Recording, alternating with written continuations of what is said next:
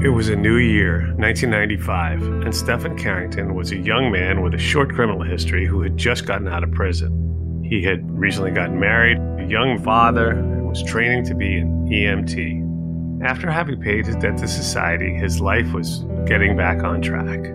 On the morning of January 2nd, 1995, Stephen's brother Mark stood outside of a lumberyard in Brooklyn as Shannon France and another man arrived. Mr. France pulled a 25, announcing a stick up. As the other man robs customer, Hugh Keys, the store clerk tries to grab Mr. France's weapon and was shot. Mr. France loots the strongbox and the two men fled, leaving Mr. Keys alive. A confidential informant would tell the lead investigator, Detective Calabrese, the names of three men who were seen by the lumberyard at the time of the crime Shannon France, Eddie West, and Mark Carrington. However, when he searched for Mark Carrington, Stefan popped up at the same address, and with his criminal record, Calabrese added his photo into an array. Hugh Keys gave a shaky identification, and in the absence of any physical evidence whatsoever connecting him to the crime, Stefan went to trial right next to the trigger man, Shannon France.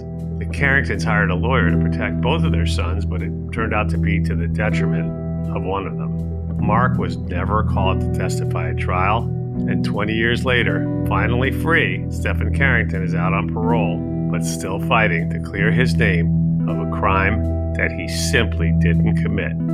This is Wrongful Conviction with Jason Flom.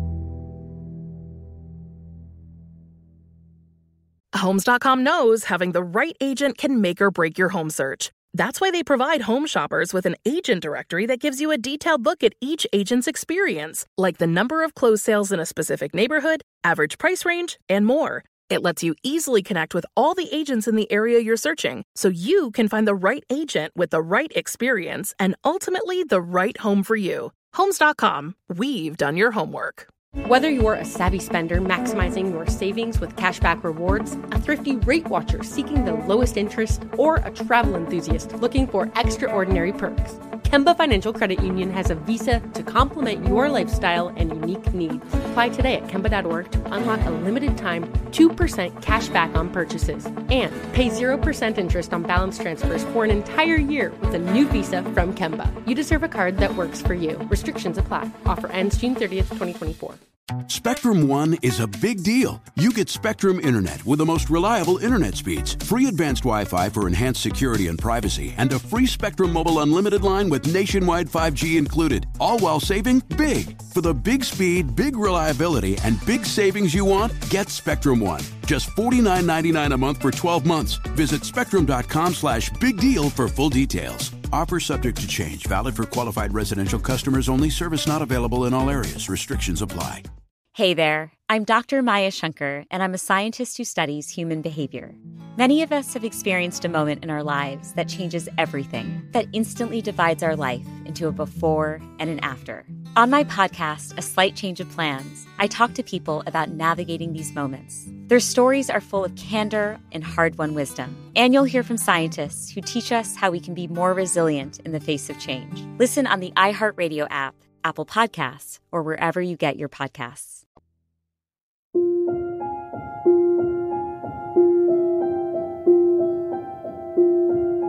Welcome back to Wrongful Conviction with Jason Flom. That's me, I'm your host. And today we have a story and an outcome that we're going to hope that, um, who knows, maybe somebody out there can be helpful with because we are fighting to prove the innocence of the man who's sitting right in front of me now, Stephen Carrington. Stephen, as I always say, I'm sorry you're here, but I'm happy you're here.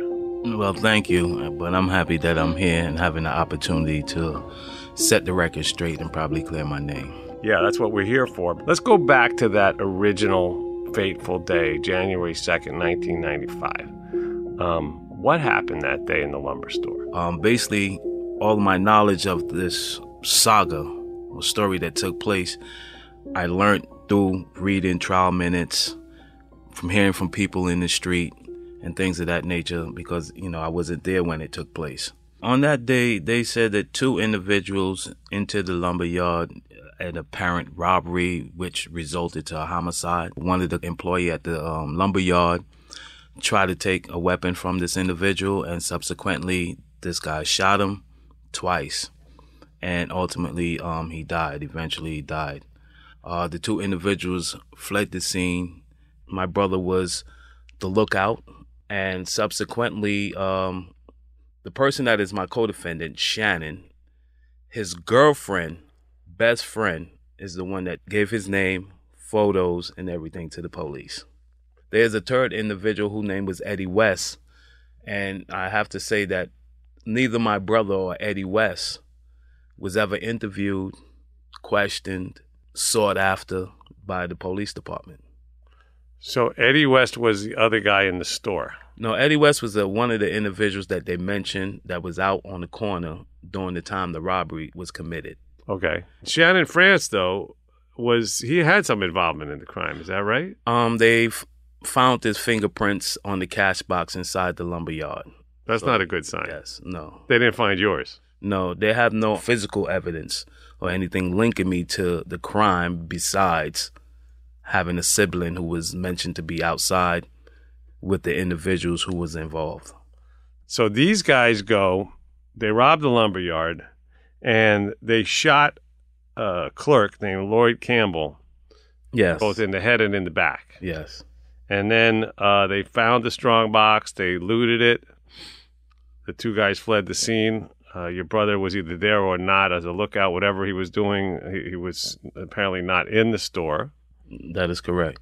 So, how did your name come to be associated? Because it's sort of a leap to say, okay, well, they got your brother. Now they're going to just go after you. Well, I could just tell you from the police reports, the officers during the investigation, when they received these names and photos of these individuals, um, there was an address on the photo, which was a promotional photo. At the time, um, I had a recording studio, and we used to, you know, rent studio time out to individuals. One of the groups, Shannon, my co-defendant, he was an individual who was in the rap group, which my brother was affiliated with, a part of, and they had promotional photos up and down the avenue, the same avenue that these guys went and committed this crime on. It so happened that they committed a crime across the street from his girlfriend's business. And his girlfriend best friend is the one that saw him out there and eventually gave his name and the photos to the police, to the detective Calabrese. When Calabrese was doing his investigation, all he did was run the address through the police system. And my name came back because I was paroled to that address. So when they discovered that I was on parole, the whole case shifted to me. Um, Detective Calabrese is quoted as saying that he had a gut feeling I was involved. He felt that I matched the description. Um, my brother was involved. He felt that if I wasn't involved, I knew something about it. And because I had a prior and I was on parole, they came for me. But you matched the description of the actual shooter Um, no. or the lookout. Um, no.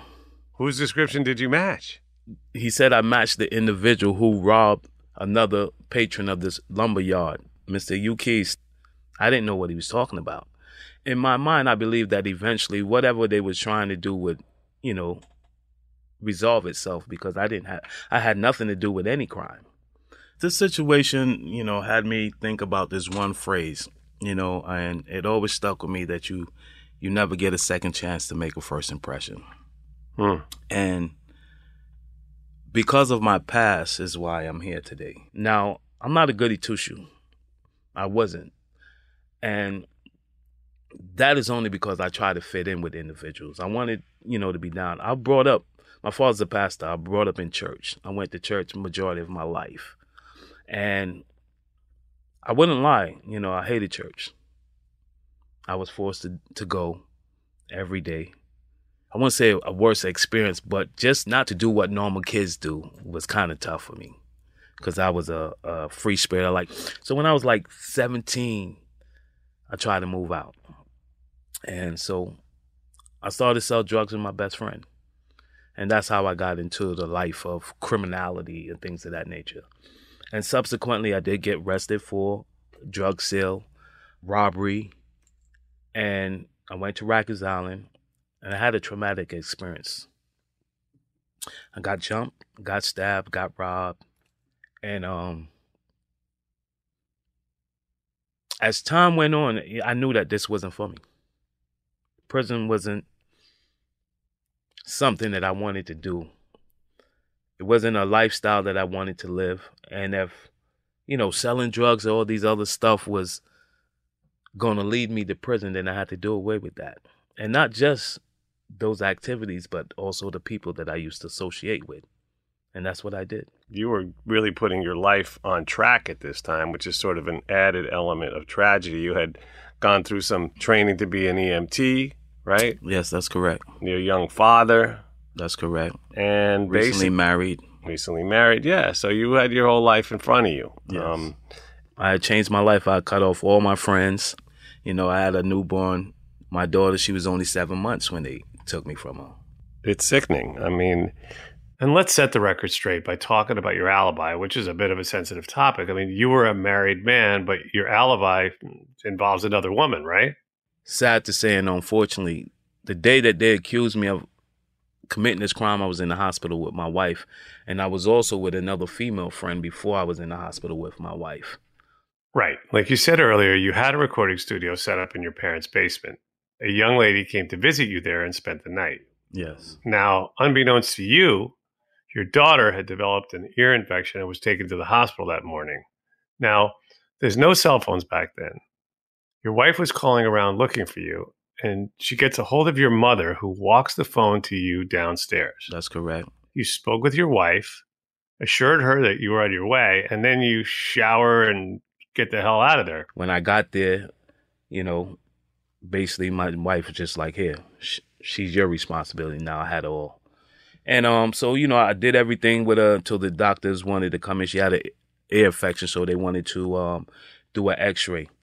Now, this is one of the things that baffle me, even till today, with all the technology and stuff that they have. My hands got captured in this x ray. When people read this case, really sit down and read this case, they wonder how did you get convicted? But you had a solid alibi. At trial, one person testified against me, and I had four or five alibi witnesses that testified. The one person that testified against me, Mr. Ukes, and I feel for him because I know that he's been duped. Because he told the 911 operator when he called them during the day that the crime was committed about being robbed, about the individual being shot, or what have you. And when they asked him to give a description of the individual, he told them that he couldn't. He said he never looked at the individual, that he never looked at the person that robbed him. Wow. Because he was afraid to, because he seeing what happened to the guy that got shot. He was afraid for his life. He also told that to the first police that came on the scene. But yet, here it is, Detective Calabrese is saying that this individual picked my picture up and said, This is the guy that robbed me. The district attorney is saying that the, the witness didn't say that. The witness said that I look like the individual that robbed him. But in all the police reports, it's saying that the witness said that I'm the guy that robbed him. But in court, the district attorney is saying that the witness said that I look like the guy that robbed them, and if he seen me in person, he would be able to identify me. But here's the catch. The witness get on the stand and said that he never made no identification of me prior to my arrest. So how did I become a suspect? Right, which one is it?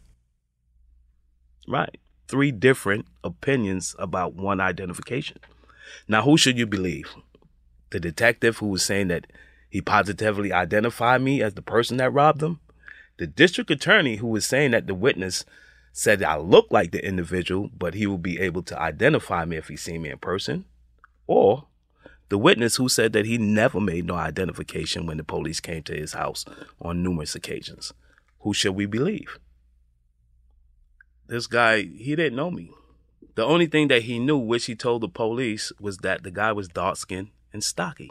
That probably describes half of your neighborhood. When they ask him, well, how tall is this guy? He don't know. Is he taller than you? I don't know. Is he shorter than you? I don't know. Did he have a beard? I don't know. Did he have a mustache? I don't know. Well, you didn't see him. What do you know? He was dark skinned and stocky. They showed him the tape, and on the tape, you can't make the features out of the individuals, the two perpetrators. You can't really make f- facial features out of anybody on the tape. But the perpetrators had on hats and hoodies and three quarter length coats. And he stated that he couldn't see these individuals. He didn't know what the person looked like. He don't know if they had a beard, mustache, anything. He was just dark skinned and stocky. So when you look at the tape, all you see is shapes and sizes. That's not enough. He couldn't even identify himself on the tape during trial. The district attorney had to reference something of what he had on. Wait, hold on. The witness, this tape was so grainy that the guy couldn't identify him himself. Yes, when the district attorney asked him to point to himself on the tape, he pointed to someone else. Wow. And then the district attorney says, um, something like this: "Is that you with the uh checkerboard shirt, or who's who's in the checkerboard shirt, or something to that effect?" Right. So he let him. Right. Led him to basically say, "Oh," and then that's me standing right here. Okay, I've heard enough about that. Now we know that's completely unreliable and out. That should have been out the window right off the bat. Uh, one of the things that sticks with me is the idea that Detective Calabrese claimed that he could recognize you from a security tape because he could recognize your walk. Yeah, I believe that was the linchpin that's that sealed my fate because he got on the stand and and he pointed me out in court and he said, "This is the guy." And they asked him how he knows, and he says that he could tell that it was me because of how I walked. And the tape doesn't show the perpetrator from his waist down. And they showed this tape in court.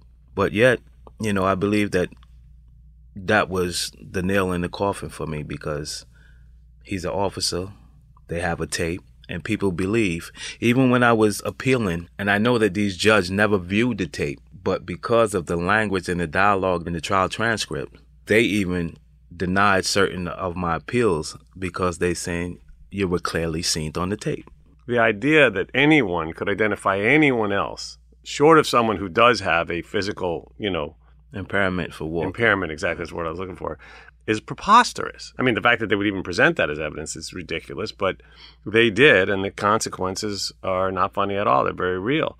So there's there's that, and then there's the fact that you know we know we know what happened at the trial that you know your brother was not allowed to testify that is um, correct. because your lawyer didn't submit his name on the witness list. that is right. Uh, had he been able to, we don't we know we'll never know what he would have said in the moment, but there's a realistic chance that he might have said something that could have exonerated you. Well, at that time, my opinion and belief is that he wanted to come forward, and he did come to court to testify. And what I realized later is that my lawyer sent him home. When they started to question my parents about my brother and his whereabouts, they answered truthfully that he was here, came to court today to testify, and the district attorney stopped the proceeding and asked for a sidebar so they can discuss certain things, which the stenographer records. And at this sidebar, the district attorney wanted to bring up my lawyer on charges for lying about the whereabouts of my brother because earlier that morning he said he don't know where my brother was. He never seen him. He never met him. And then it was discovered later the same day that my brother was at his office that morning and he sent them home. wow, that's a big lie. You know, And it's in the trial transcripts. I'm not making it up. and he It's in the didn't he didn't forget that he saw your brother that day. No. No. I mean, because it was right. It was early that morning, and trial was on, and my brother came to testify.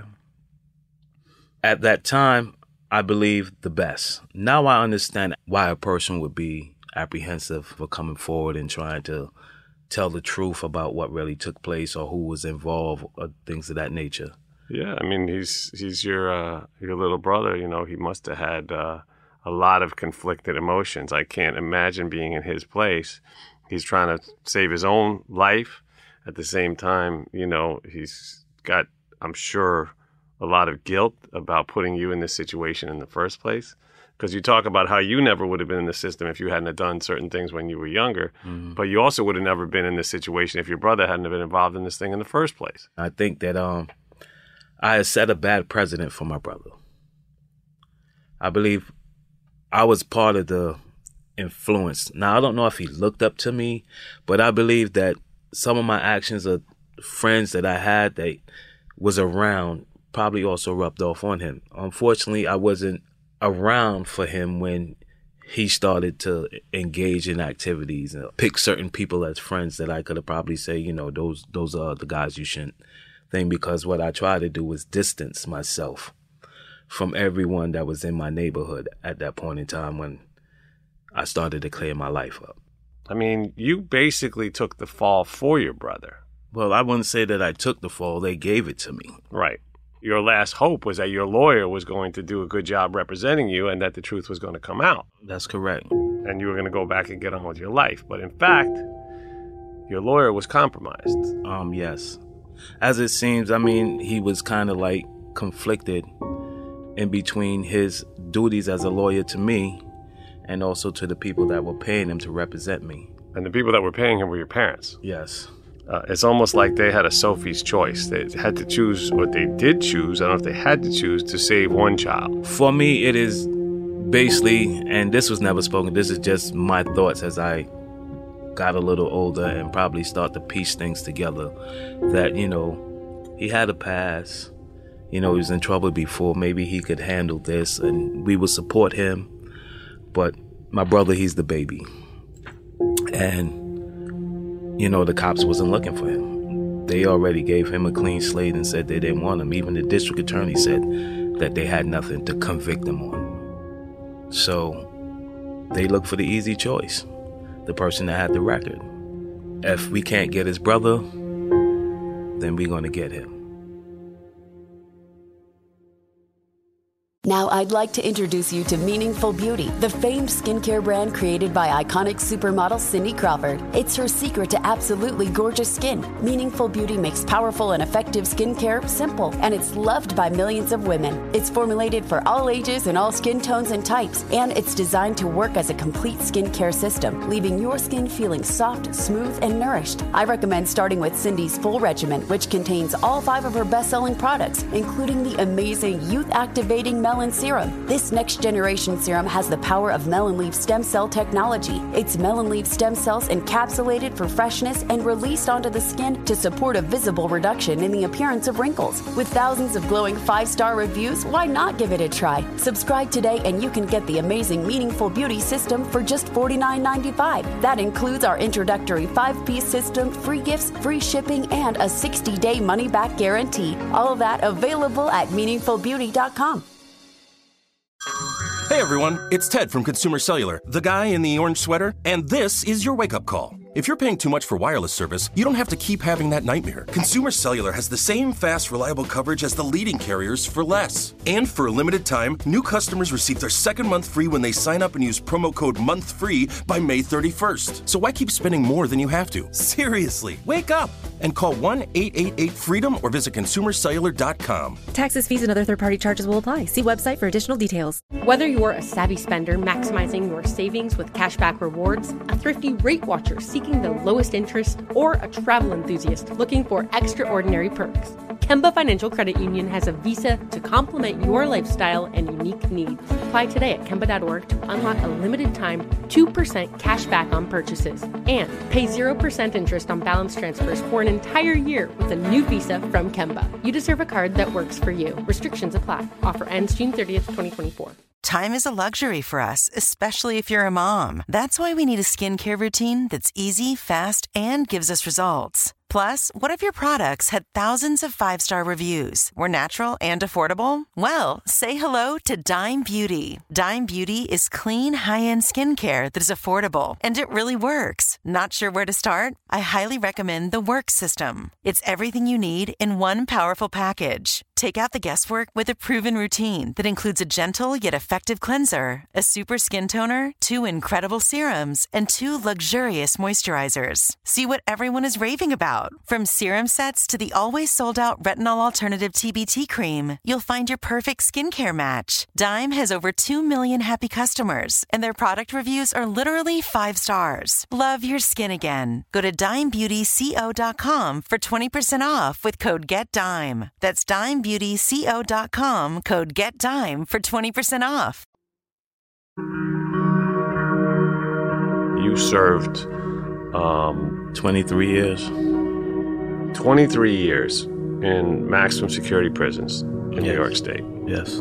Was there a a, a worst moment, um, and was there a best moment? I mean, I had a lot of not a lot of bad moments, but there, there's there's a few. One of my worst moments was when I was in Green Haven in 2009 10. I was in college. I was taking um, Christian Ministry, Human Services um, theology course. I was working in the barber shop, and this particular day, I was coming from study hall, got have my books, and I'm going back to my cell, and I saw a crate, and I was like, "Let me take the crate and put my school books in because if anything happened to the school books, I have to pay for them." This is an old maximum security prison. So they have leaks and water's dripping all over the place. Sometimes your toilet overflow, your sink overflow. So long story short, the officer see me with the crate, tell me to put it back. I can't have it. And I complied. Supposedly he, he must have spoke to another officer because another officer calls me back and started going crazy on me. Like, what are you touching here? You know, don't F in this, don't F in that. And, you know, I just stood there. I figured, you know, okay, he got his buddies here. I'm going to just listen to him, you know, comply. And, you know, hopefully, you know, I can go to my cell and lock in. And that wasn't the case. You know, so after he started to berate me about, you know, touching stuff and his unit and all this other stuff, I said, okay, uh, you know, I'm sorry, you know, here's the crate.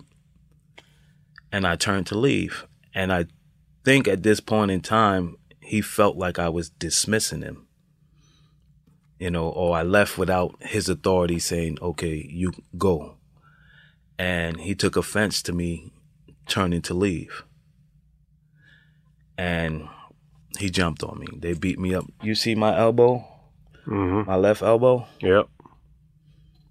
It's got a giant knot in it. Right. My shoulders still hurt to this day. They beat up my elbows, they beat up my shoulders, they beat me up, they dragged me to the box, and they tried to charge me with assault. And that was like, for me, the worst day because everything that I was doing, I never had no physical altercations while I was in with inmates or officers, anything of that nature. And I'm fighting my case. And the only thing that's coming to my mind is that maybe I have an opportunity to get out of prison for my case, but if they try to convict me for assault on the staff, which mostly everybody gets convicted of, you know, I just seen my lights go out. It's your word against officer words. And more than one officer is going to say that you didn't, what you didn't do. And it's funny to me because it's like, I'm saying to myself, like, God, how does stuff and keep happening to me? And my parents, they're so religious that, you know, they would hit you with, you haven't submitted to God yet. You haven't let go. You're being tested. You're going through the fire. And, you know, I cried like a baby because I seen my lights go out. And maybe this was also the opportunity that I seen God working in my life. Because subsequently, guys that knew me, that locked on the company with me, they had wrote the Attorney General office, the Inspector General, they had wrote prison legal services. And I never knew that people probably watched me or cared about me like that. I'm talking about inmates, hardened criminals or whatever. And um the inspector general, one of the inspector generals came to see me and I had written to them again. Um because one of the guys inside the SHU area had told me, listen, you need to write these people, you need to write this person, da da da da da. So I was getting advice from individuals of who I have to write, who I have to contact to try to get from underneath this. And um so I wrote them as well. And when they came to see me, you know, we talk, he says, Well, we have to do our investigation and stuff of that nature. And then they came to see me. And I guess this is the first time in my life that I could say that I've seen the hand of God. Because when he called me and they interviewed me, he says, um, I have good news and bad news. The good news is that we're not going to charge you with assault on staff because I've read all the reports that came in. I read the police reports and I read not just your report, but I got several letters written from other inmates who had witnessed what took place. And I know that you didn't have contact with these individuals because they brought you to the box. And it says your story and their story adds up, and none of the police stories adds up. But you have to go through the formalities.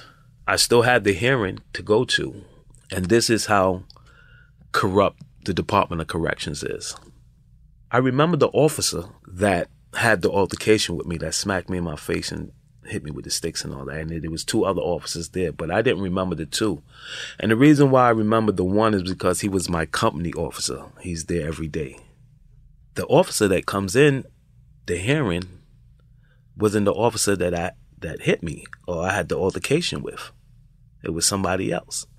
And we're going through the formalities and questioning the officer and stuff like that. So the officer said that we were standing right shoulder to right shoulder and I took my left hand and punched him on the left side of his face that caused him to bust his head on the pipes and bust his head open. And when I started to play, if we standing right shoulder to shoulder, and I hit him with my left hand on the left side of his face, how is that possible? It's I would have to go over, It's not. come back and hit him, and you know, so so I asked the officer to demonstrate this punch. Can you demonstrate how I hit you with my left hand on the left side of your face and we standing right shoulder to right shoulder? I would like for you to demonstrate this. And the hearing officer said that there will be no demonstrations in here. So he never got to demonstrate. And I, you know, I objected and I told him that it's impossible that that can take place. Long story short, the officer that wrote the report or that they brought in that said he wrote the report, I asked him, did he see the police hit me? And he said, yes. So then I asked them, then why is it not written in the report that the police struck me? The lieutenant looks and he's like, I said, it's not in the ticket, it's not in the two from reports, it's not in any document that was given to me. So the lieutenant asked the CO, why is that? And maybe at this time he was afraid. I don't know what it is, but I believe at this point in time, this is when I seen God worked in my life. And he told the truth. He says, I didn't write the report. The lieutenant said, You didn't write the report? He said, No, I didn't write the report. He said, Who wrote the report? He said, A sergeant such and such wrote the report. He said, Where was the sergeant when the incident happened? He wasn't there. The sergeant wrote the report, made another officer sign it, and said in the hearing as the officer who witnessed what took place and knew nothing about it. Case closed. And they dismissed the case. Amen to that. Um, or you might not be here now. So, and we know now that you paroled, and I want to get to that because that's an, a really um, extraordinary story in and of itself. I think it says a lot about what the parole board really thought about your claims of innocence. But before we get to that, I want to talk about what was going on on the outside because there was a guy in the neighborhood. I mean, can we mention his name? Well, for legal purposes, you know, I wouldn't like to mention his name because my case is still being reviewed by the Conviction Review Unit. So, but this individual was a childhood friend of mine. We had um haven't seen each other in years. And he had moved away from the neighborhood and when he came back to the neighborhood, he was looking, you know, for old friends and, you know, subsequently he was looking for me and heard that I was in prison. So he wanted to know why and and the whole story came out and he couldn't believe it. You know, he took it upon himself to try to help me. How do you do that? Well, the individual who actually committed the crime used to see him all the time. And because he still lived in the neighborhood, mostly people that knew both of us he would ask them, you know, how they felt about him. Was he still, you know, like welcome or they still had love for him, knowing that I was in prison serving time for a crime that he committed. And my friend, he was like, he couldn't believe this. And he's like, this guy just keep saying that he, he, he did it, he did it, and he's the reason why you in prison. You know, he wrote me a letter. I showed you the letter that he wrote. And he took it upon himself to to record this individual, to tape him, saying the same things about me being in prison for a crime he committed. And he even went as far as that he used to, he does security, bouncing work because he's 6'8, 300 something pounds. Mm. And this is God again in my life. He so happened to be working, doing security at a spot where Detective Calabrese, the leading detective in my case, was also working.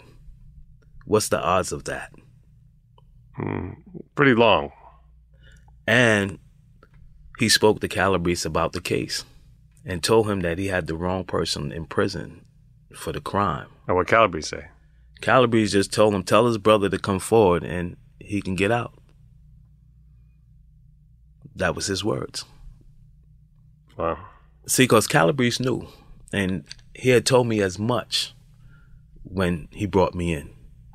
You know, because he was like, "Where's your brother? Where's his friends?" and and I'm like, "I don't know. I'm not my brother's keeper. You know, I don't live with my brother.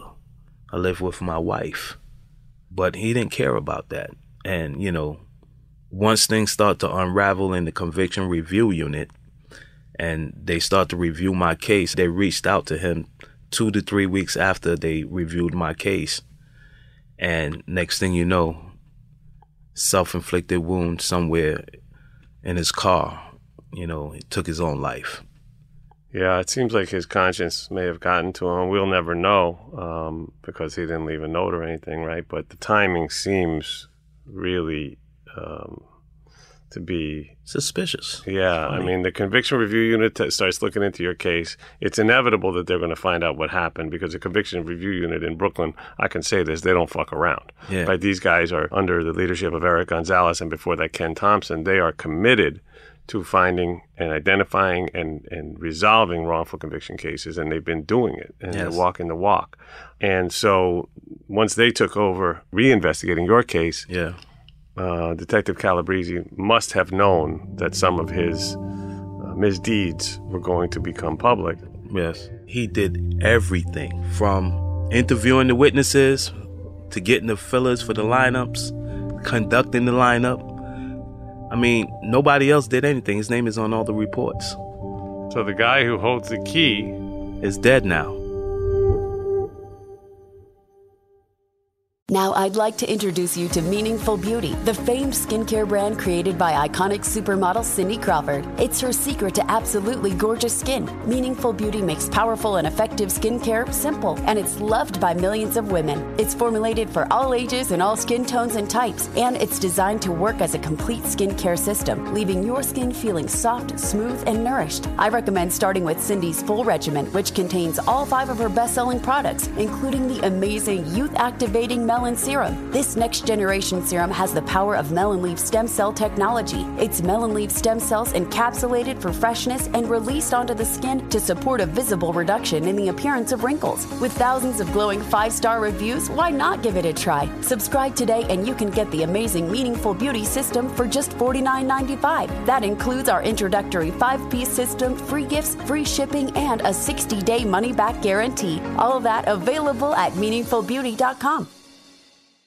Whether you're a savvy spender maximizing your savings with cashback rewards, a thrifty rate watcher seeking the lowest interest, or a travel enthusiast looking for extraordinary perks, Kemba Financial Credit Union has a visa to complement your lifestyle and unique needs. Apply today at Kemba.org to unlock a limited time 2% cash back on purchases and pay 0% interest on balance transfers for an entire year with a new visa from Kemba. You deserve a card that works for you. Restrictions apply. Offer ends June 30th, 2024. Today I'm going to give you some straightforward advice on how to deal with naughty kids. How about instead of timeouts, time ins? Time for you to start paying some bills. I'm JB Smoove, and that was a full episode of my new podcast, Straightforward. Inspired by guaranteed straightforward pricing from AT&T Fiber. Get what you want without the complicated. AT&T Fiber, live like a gigillionaire. Available wherever you get your podcast. Limited availability in select areas. Visit AT&T.com slash hypergig for details. Time is a luxury for us, especially if you're a mom. That's why we need a skincare routine that's easy, fast, and gives us results. Plus, what if your products had thousands of five star reviews, were natural and affordable? Well, say hello to Dime Beauty. Dime Beauty is clean, high end skincare that is affordable and it really works. Not sure where to start? I highly recommend the Work System. It's everything you need in one powerful package. Take out the guesswork with a proven routine that includes a gentle yet effective cleanser, a super skin toner, two incredible serums, and two luxurious moisturizers. See what everyone is raving about. From serum sets to the always sold out retinol alternative TBT cream, you'll find your perfect skincare match. Dime has over 2 million happy customers, and their product reviews are literally five stars. Love your skin again. Go to dimebeautyco.com for 20% off with code GETDIME. That's dimebeautyco.com, code GETDIME for 20% off. You went to the parole board. Yes. And you did exactly the opposite of what all the smartest people you knew, or the most the wisest people, I should say, were advising you to do, right? I'm not gonna lie, you know, I was very apprehensive and, and wrestled with it. You know, if my wife was here, she would tell you, you know, because knowing what I know now, I, I had told her and I told her before that if I had a chance to do this all over again, I probably would have copped out to something less. Right. So what I was going to say is when you go to the parole board, the general rule, and this is with very, very rare exceptions, the parole board wants to hear you express remorse That's for the correct. crime, whether you committed it or not. They don't know whether you committed it. They don't have time to reinvestigate it. In New York State, the parole board is reviewing 10,000 cases, around 10,000 cases a year, and there's only somewhere between 12 and 19 people for the entire state in panels of three.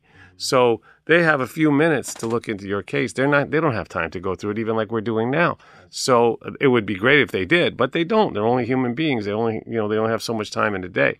So the logical thing to do for somebody like you who's desperate to get out and get back with your family and get back on, uh, you know, to your life, is to just plead guilty, and then they're most likely going to say, okay, well, you've served 23 years and you've done, you know, ministry and all this other stuff in prison. Yeah, you you can go home now, but you didn't. No, and I mean, I, I wrestled with it. I prayed about it because I want to go home. You know, what should I do? I mean, even though all these years I'm telling them I didn't commit the crime, now I'm up for parole. What do I do? Do I go in there and um put on a show and say that I'm remorse and I'm sorry and that you know you know I, I don't know what to say but the truth and I wrestle with it and I mean like people is telling me don't go in there and tell them that you didn't do it you they're going to hit you they're going to give you more time and I said well I'm going in there and I'm going to tell them what I've been telling them since the beginning I didn't commit the crime but I understand why it's possible for an individual like me to be considered for a crime such as this. You know, and I, I'm gonna give them my story about my past, how I came to be here today, and what I've done since I was incarcerated, and what I plan to do when I get out. And for that whole 10 days after that, I had to wait to get the results. Seven to 10 days, it was the worst week of my life. No sleep. No sleep.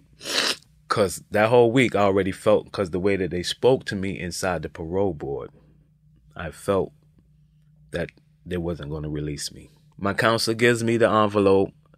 I open it and to be honest, my eyes are teared up. Cause I'm and I'm looking for the worst. And it's sad to say I'm looking for denial. I'm just looking for any word with a D for denial, refuse, whatever. And I, I didn't see. And my counselor's like, um, you okay? I said, yeah, I just, um, I can't find the decision. So he's like, well, give it to me. And he highlights it. He knew before and he gave it back to me. And I can't believe it.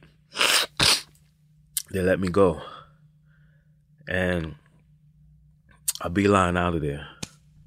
You know, call my family and, and told them, and um, they was uh, overjoyed.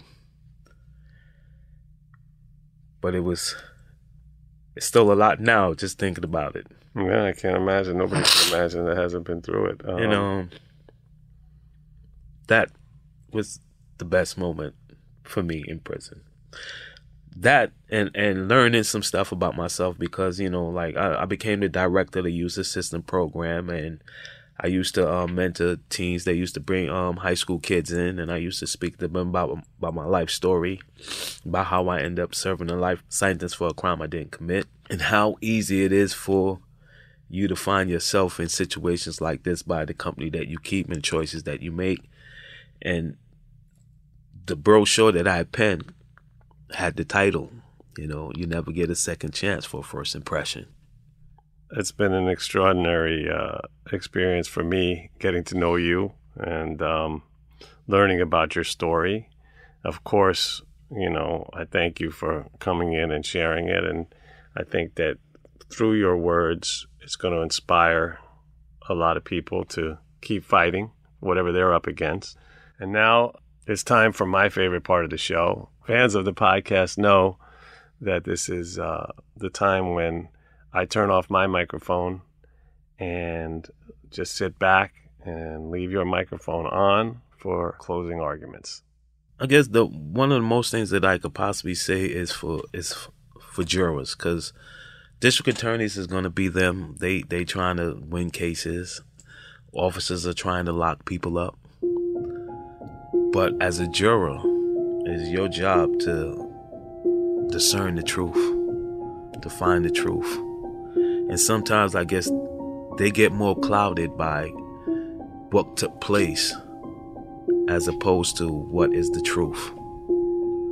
And so emotions come into play with everything as opposed to rationale. And that's why you can find individuals such as myself in positions like this where you can do time for a crime you didn't commit because people's emotions are more tied up in the event but not trying to find the actual truth when they sit on jurors on jury. I believe part of that outside of what the district attorney did, detective did, the jurors are the ones who has the final say. And if they don't use rationale to decipher the truth from the garbage that is being spewed out there, that's why there's so many of us in prison wrongfully. Anyone out there that's going through a situation such as this, just continue fighting. No one knows what the future holds, and there's hope.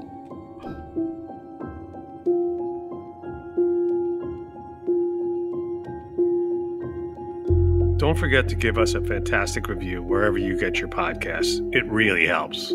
And I'm a proud donor to the Innocence Project, and I really hope you'll join me in supporting this very important cause and helping to prevent future wrongful convictions. Go to innocenceproject.org to learn how to donate and get involved.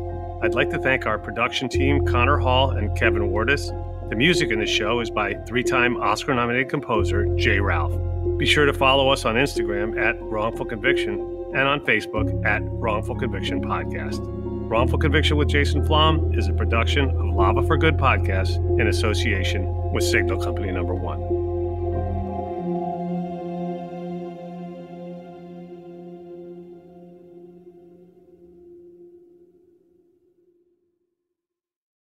What's up, y'all? Janice Torres here. And I'm Austin Hankwitz. We're the hosts of Mind the Business Small Business Success Stories, a podcast presented by iHeartRadio's Ruby Studios and Intuit QuickBooks. Join us as we speak with small business owners about the tools they use to turn their ideas into success. From finding that initial spark of entrepreneurship to organizing payments and invoices, we've got you covered. So follow and listen to Mind the Business Small Business Success Stories on the iHeartRadio app or wherever you get your podcasts. Whether you're a savvy spender maximizing your savings with cashback rewards, a thrifty rate watcher seeking the lowest interest, or a travel enthusiast looking for extraordinary perks, Kemba Financial Credit Union has a visa to complement your lifestyle and unique needs. Apply today at Kemba.org to unlock a limited time 2% cash back on purchases and pay 0% interest on balance transfers for an entire year with a new visa from Kemba. You deserve a card that works for you. Restrictions apply. Offer ends June 30th, 2024. I'm so excited to tell you JC Penney and country music singer-songwriter Walker Hayes are partnering together on a new limited time men's collection for the everyday guy. What I love about Walker Hayes is his laid back nature. He's a family man and being a country megastar while also having seven kids. You know, he likes to keep his style cool and casual. This new collection is perfect for the guy living the t shirt life or someone wanting some fresh options that feel just as good. It's easy to wear, affordable styles that celebrate the ultimate family man, along with the quality, durability, and sensibility dads appreciate. Available online Saturday, May 4th at jcp.com and in store Thursday, May 16th, just in time for Father's Day. Limited time only. JCPenney, make it count. Hey there, I'm Dr. Maya Shankar, and I'm a scientist who studies human behavior. Many of us have experienced a moment in our lives that changes everything, that instantly divides our life into a before and an after. On my podcast, A Slight Change of Plans, I talk to people about navigating these moments. Their stories are full of candor and hard won wisdom. And you'll hear from scientists who teach us how we can be more resilient in the face of change. Listen on the iHeartRadio app, Apple Podcasts, or wherever you get your podcasts.